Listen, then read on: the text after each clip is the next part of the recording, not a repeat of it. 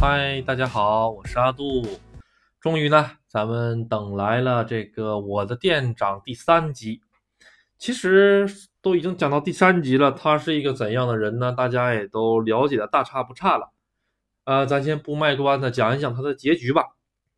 他的结局呢，就是在偶然有一天，我跟我们店里面的原来那个老店员，也就是这个五六十岁的一个大娘，哎，他跟他儿子做一个二十代的屋子的那个，哎，他呢跟我聊天说，哎，被开除了，是去年的事情。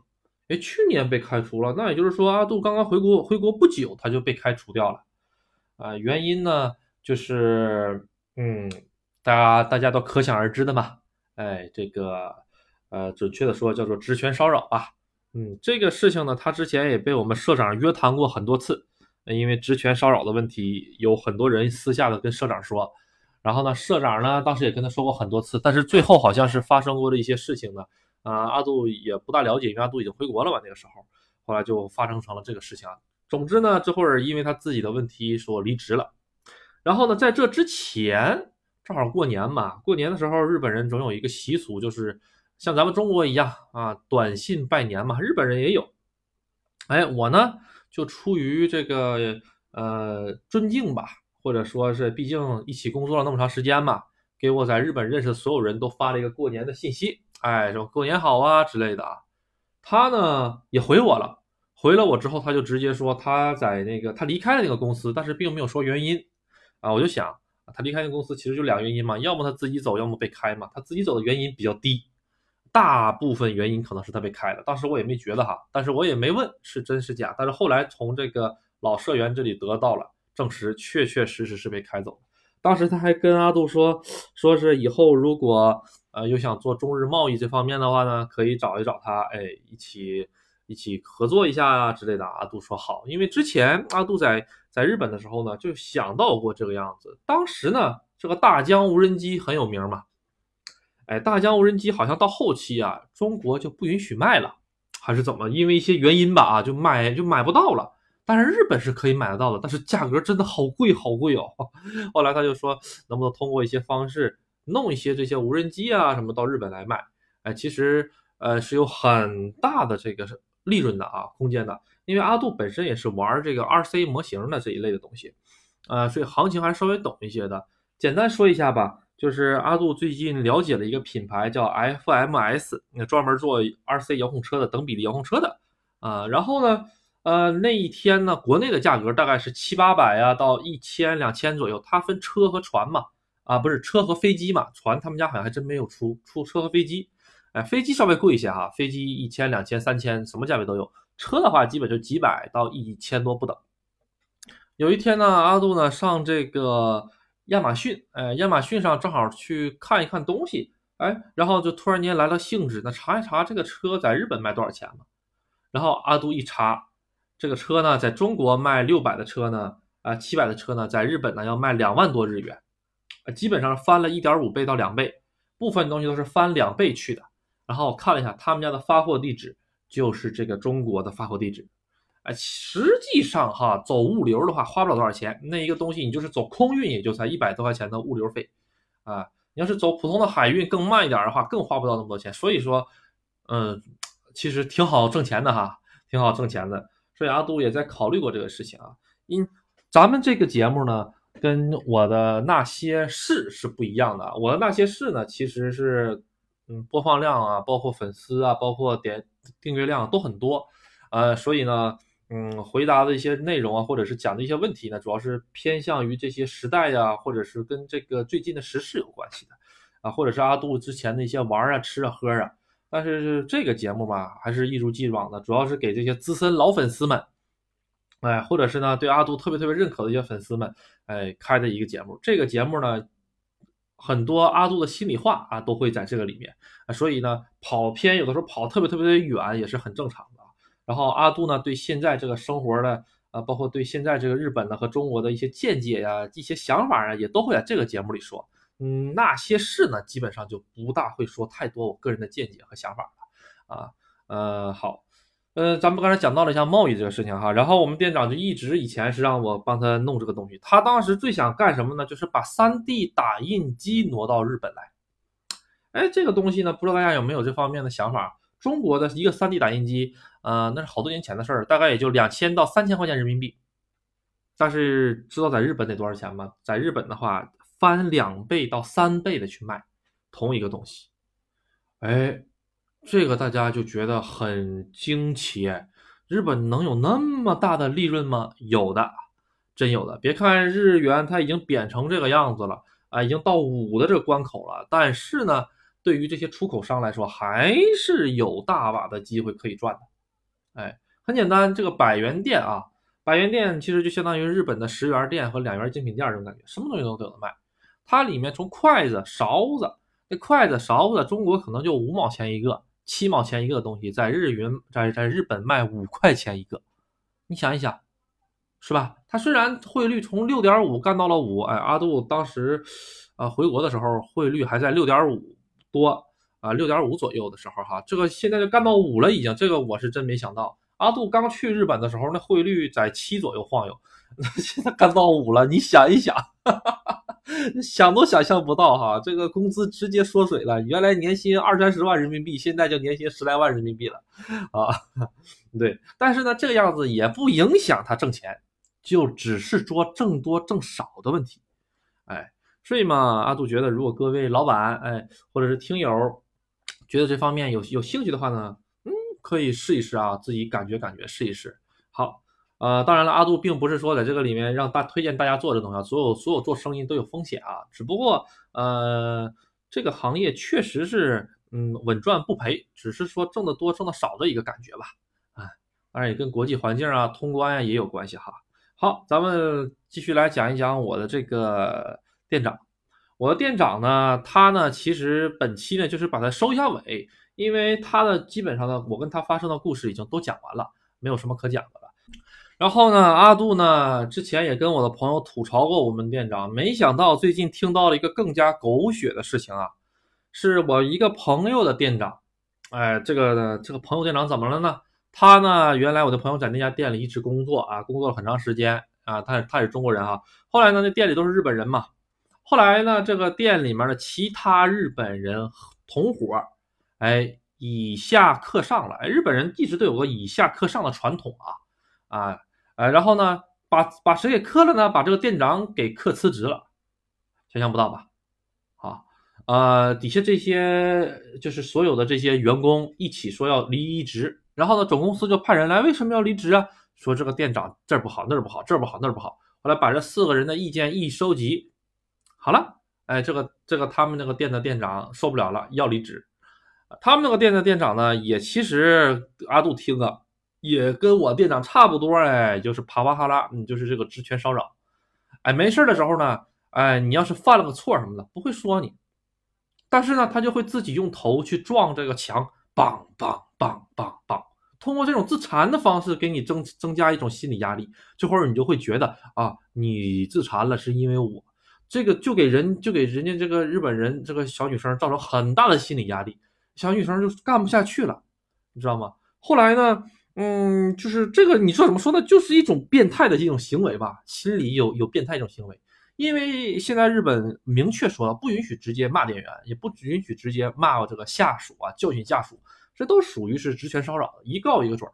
所以呢，这帮人就通过另一种方式来宣泄自己的心理压力。当然了，这个站在什么样的位置上，就有什么样位置的苦恼，这是肯定的。你要是站在职员的位置上，你肯定苦恼这个店长。脑袋有病，天天来这个样这样。但是你要站在店长的位置上，你想一想呢？这个职员天天这么简单的错误都会犯，真的是头都要大了，天天撞墙。所以呢，这种方式是不对的啊。但是阿杜也是希望听各位听众呢，能从一个客观的角度上来讲一下子，人出生的时候都不是神经病，都是很正常的人。但是他之所以变成什么样的人，都是因为他的环境所导致的啊。所以嘛，日本这个。社会就是这个样子吧，哎，然后呢，群里的很多朋友可能都知道了，阿杜准备有要最近回日本的这个计划啊，嗯，回日本了之后呢，大家说要不还去干酒店呢，阿杜其实这把不准备干酒店了，因为干酒店的话，说实实在在的，有点干够了。哈哈哈当然了，这个如果在一件事情上能够一直精进下去的话，也其实也是蛮不错的啊。只不过呢，我还想做一些自己更加喜欢的事情啊，这个大家敬请期待啊。阿杜回去了之后，准备给我的粉丝们，呃，怎么说呢？因为也马上出境游就要开了嘛，给粉丝们呃规划一条游玩的路线啊，然后呢，让大家呢能够更加好的来游玩啊。好，这个呢大家敬请期待啊。哎，呃，如果还没有加入群呢，请尽快加入群哦。到时候这个福利是只有群友才有的啊。好了，呵 呵好，呃，店长呢，其实本集也就到这里就结束了啊。至于这个他后来发生了什么事情呢？阿杜实际上就不大清楚了。但是我可以大胆的给大家猜一猜啊，因为也是有一定根据的。首先，他呢，在这个呃我们那个地方，他没有租房子，他一直是住在我们酒店。这第一点，第二点，呃，然后呢，他呢，当时刚刚来我们酒店的时候，我听我们那个店长，就是不是听我们店长，听我们那个老社员讲，当时他是开着一个小破小破面包车的来的，破到什么程度，扔到道边都没有人要的那种程度，说明他的经济状况不怎么样。他这把我估计他的经济状况也不怎么样，哎，所以说他现在呢，有可能离开了我们酒店之后，因为他一直是吃我们酒店住我们酒店的嘛，他这把离开了之后。谁知道他能上哪里去呢？我大概率感觉呢，他也就是先搬出去找一个地方住啊。但是呢，住的地方肯定很便宜，或者是他买一台车在车里去住。这个时候就会有人问：哎，他买他买台小破车在车里住可能吗？哎，可能的，因为在日本你要租房子的话，其实跟你买一台小破车住的话相比哈，就是这种最低最低的生存条件来讲的话，在买一台小破车住的话更便宜，真的，十万日元左右买个小破面面包子。把里面铺吧铺吧上，然后呢，每天停到这个超市的这个停车场里面，在里面睡觉。哎，一你如果要上厕所要洗漱的话，就上超市里面的去洗洗漱，因为是二十四小时超市哈，二十四小时超市里面还有免费的矿泉水，还有茶可以喝，多好。阿杜不是瞎吹啊，阿杜经常去的那家超市门口就有这么一辆车，里面那个小破车里面挂满了衣服啊，就是那个晾那个晾衣架直接挂满了衣服。哎呀，阿杜。当时，嗯，因为有的时候吧，会把车停到他的旁边，呃，停到旁边之后，我一下车一看，哦，这里面原来是有被子和床的呀。刚开始我还以为是跟阿杜一样喜欢这种，这个叫做小丘哈克，就是专门在车里睡觉的这种体验的人呢。后来发现不对劲儿，在车里睡觉的人呢，不会把这个衣服晾在里面。就阿杜如果晾的话，就晾个一件两件啊，不会一直晾在里面。但是阿杜每天下了班之后，都会有个去超市的习惯嘛。久而久之，就发现这个车一直在那儿放着。然后呢，终于有一次我碰到了车主，是一个老爷爷。哎呀，弓弓个腰，然后呢，那个胡子也拉碴，戴个眼镜，然后跑步履蹒跚，吧嗒吧嗒吧嗒吧嗒吧嗒吧嗒，走到这个超市里面去拿了这种免费的水喝。哎，虽然呢，你感觉他很穷很破，但是呢，其实呃，身上还挺干净的啊。为什么呢？因为阿杜推阿杜推测哈。他呢，应该是什么呢？应该是有个家，有个老房子，但是那个老房子太破了，住不了了，你得修缮嘛，无儿无女嘛，就自己一个人，这会儿就住到这个小破车上来了。住到小破车上来了吧？每天最喜欢的事情呢，这个老头阿杜见过很多次，他就喜欢坐在那个超市的二十四小时的那个休息区里面坐着发呆，或者或者是看报纸，因为超市里面有免费的报纸也提供嘛，就喜欢干这个事儿。阿杜感觉可能就是喜欢。呃，怎么说呢？在这种嘈杂的环境中，能够让自己的心离这个人间更加接近一点吧，就这种感觉。他回了家之后，他就自己一个人啊，你说是不是？抬头不见，呃，低头也不见，什么都见不着。嗯，所以他，我感觉他是通过这种方式啊。哎，这个呢，这个人记不记得跟阿杜之前那些人里讲过的一个人特别像？就是这个，这个。智商呢虽然不是特别的好，但是就架不住有钱富二代的，他就喜欢没事上那里去坐着去，哎，可能是有一定的魅力吧啊。你其实阿杜一想也是挺有魅力，你要是不上班的话，没事干，天天，哎，有二有二十四小时有人，还有空调，还有卫生间，哎，然后呢，卫生间里还有纸，这是最重要的，日本的卫生间里都是有纸的。这有这也就是阿杜刚回国的时候，呃，想上公园上个上个厕所，一看没有纸，这种尴尬就犯过好几次啊。日本的所有的地方，连包括公园啊，包括这个鸟不拉屎的公园里的卫生间都是有纸的，你都想象不到，真的。好，呃，然后就这么个问题啊，那这也是一种生活方式吧。后来呢，呃，阿杜呢，因为这个工作，呃，调整了一下子这个休息时间，所以呢，就很少很少在那碰到他了。他呢，基本上是一直把车，他是白天他不在这边，白天应该是自己有自己的工作，只有晚上十点钟以后就会把这个车停到那么大一个停车场，停车场大概能停个一百多辆车吧。然后呢，喜欢停到一个角落里，阿杜也喜欢停到角落里，因为这个。阿杜比较爱惜爱惜车嘛，我喜欢把车停到角落里，这样的话别人也也蹭不着也刮不着嘛。所以阿杜可能就这种类型的人吧，我就喜欢停到一个角落里，哎，谁反正也那个呃耽误不了你的事儿啊。然后呢，他也喜欢停在角落里，他喜欢停在最角落里，所以呢就经常跟阿杜停在一起。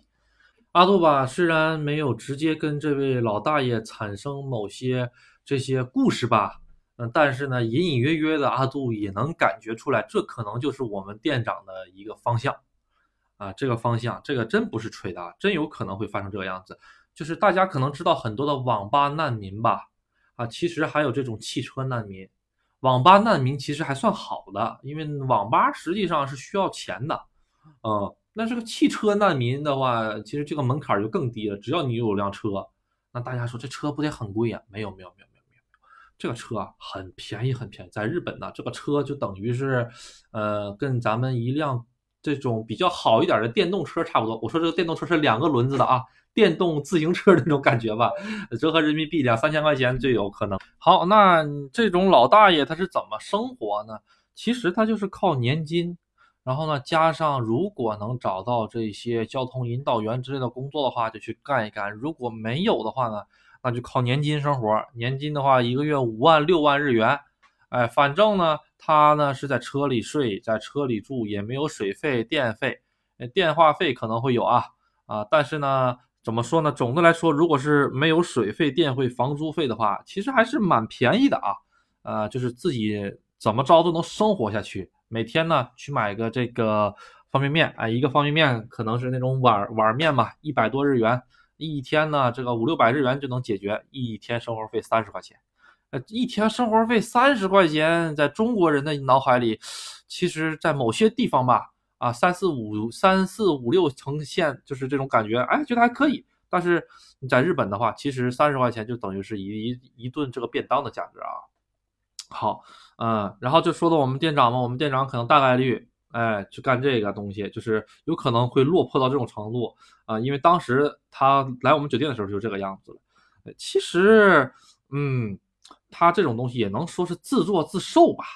毕竟又给他了一次机会，而且给他了很多次机会啊！但是最后还是变成这个，这这个就叫做自作自受吧。这个东西嘛，啊，人嘛，啊，生活在这个世上，自己造成的因嘛，就得自己食这个果，这是没有办法的。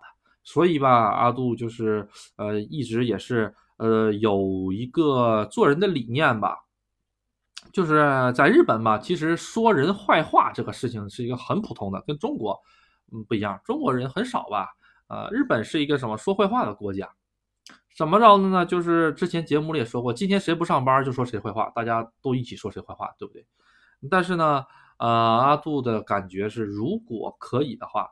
或者是别人跟你吐槽其他人的时候，啊，说别人坏话，你就啊，嗯嗯，这样啊，哦，这个样子呢，给他糊弄过去就可以了，最好不要参与进去啊，啊，因为呢，有些人很坏的啊，万一你参与进去了之后，你说啊，是啊，他他这么坏呀，好，他记住了，然后他就会把你说别人坏的这个事情来当做证据来跟另一个人说，这就像投投名状一样啊，呃，总之，嗯，日本人恶心也恶心在这个地方。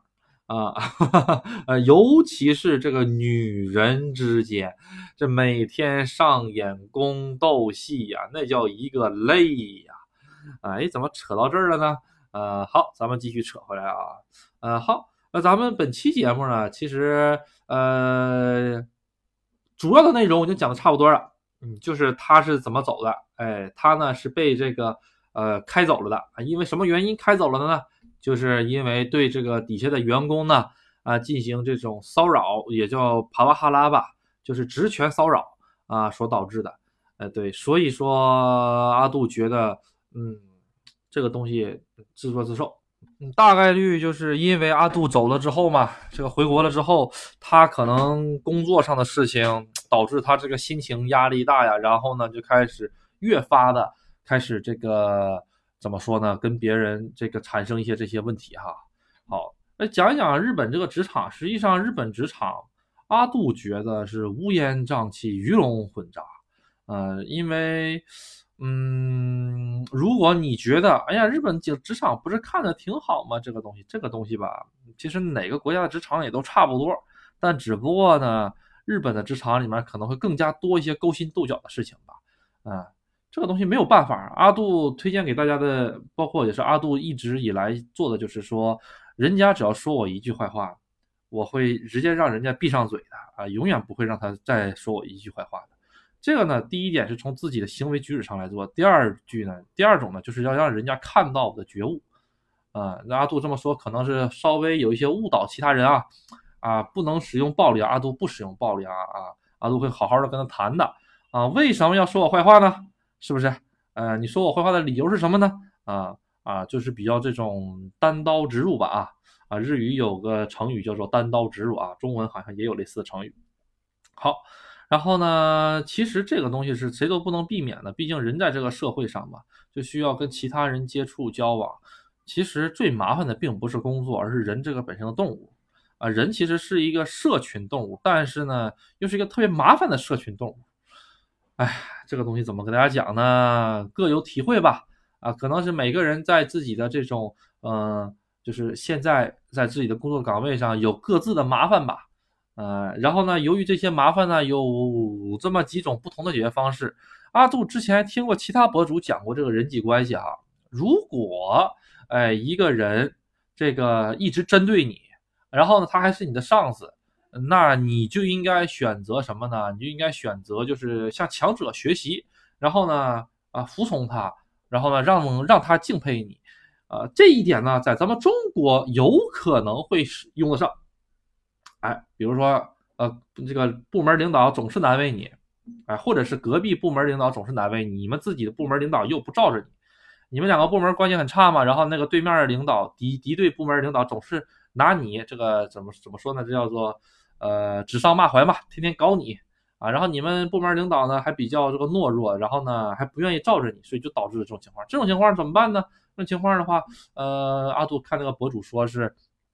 怎么这种情况下呢？就是自己先去主动去跟对方的部门领导示好啊，然后呢，然后 虽然会在本部门看来是一个叫做呃叛变者的感觉，但是为了自己的这未来的未来的职位呀，还是各个方面的呀，呃，包括在公司里生活的呀，怎么回事？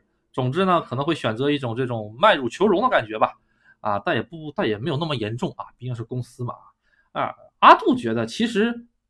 每个人都是演员，都是生活中的演员，呃，有的人呢就是需要扮演这种勤勤奋奋的，有的人就是需要扮演这种，呃，特别娇尖尖酸刻薄的，嗯，当然了，这个剧本哈是没有的，全看你自己任意发挥，嗯，千万不要把工作中的自己带到这个。呃，不好意思啊，千万不要把生活中的自己带到工作中，因为那生活是生活，那是你自己，你愿意干什么干什么。生活的导演是你，但是你要是去工作了，那个导演不是你，你是个演员，所以怎么办呢？你只能尽你最大的能力去演戏。这个演戏呢，就包括到一些什么，比如说是呃，说一些违心的话呀，办一些违心的事啊，做一些不符合自己风格的动作呀，也可以。但是你如果非得说是我就想做我自己，我就非得在这个戏戏里面表现出我自己，没有问题，这是你自己的选择。只不过相应来的很多东西呢，会对你造成一些影响啊，比如说太过真我了的话，可能会受到一些批判呐、影响啊，这都是有的。嗯，阿杜给大家的建议是什么呢？在合理合法的情况下怼回去啊，因为。这个剧本毕竟是没有剧本嘛，反正导演也不是你，你就自由发挥就好了。但是要在合理合法的啊，呃情况下就可以了。因为人性本身就是抱有着一种什么呢？欺软怕弱。不要说日本人，中国人也是一样啊。只不过日本人更加强烈一些吧，欺软啊怕强啊，欺软怕强。阿杜刚才说口误了，欺软怕强这个事情，日本人是更加更加的严重的。所以阿杜奉劝各位，呃，以后要是想去我这个想去日本工作呀，或者是去日本这个交流啊、上学的呀，如果碰到有人针对你的话，不要害怕，反击起来自己。哎，阿杜为什么聊到这儿了呢？这聊你店长怎么聊到这儿了呢？其实啊，咱们转回来，我跟我店长博弈了这么多年，我就博弈出来这一个，就是剧本舞台都搭好了，看你自己怎么演。所以阿杜。给自己选了一个，嗯，还算我自己能够心里接受的一个角色，我就这么演下去了，演到了现在。那阿杜觉得怎么样呢？我不后悔，嗯，我觉得还是可以的，嗯，对，阿杜是一个什么类型的人呢？其实就是一个做什么事情都不会后悔，不管这个判断是正确还是错误的，因为已经做了，呃，完全没有必要后悔啊。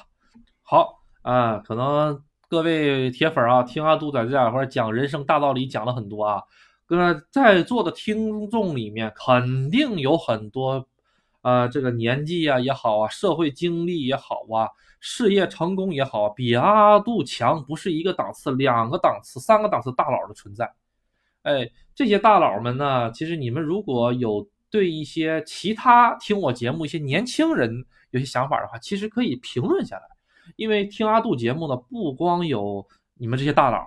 还有很多刚刚步入社会呀，或者是有着刚刚步入社会的这些孩子的家长，哎，很多孩子呢，啊，因为阿杜很多学生嘛，哎，这今年正好是三月份嘛，哈，现在三月份是个什么季节呢？就是日本的一个就职季，啊，找工作的一个季节。哎呀，这个很多的这个阿杜的听众朋友呢，呃，里面有很多来找阿杜学习日语的，当然也有很多。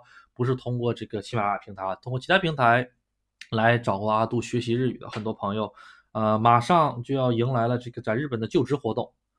这个日本的职场呢，其实是一个比较怎么讲呢？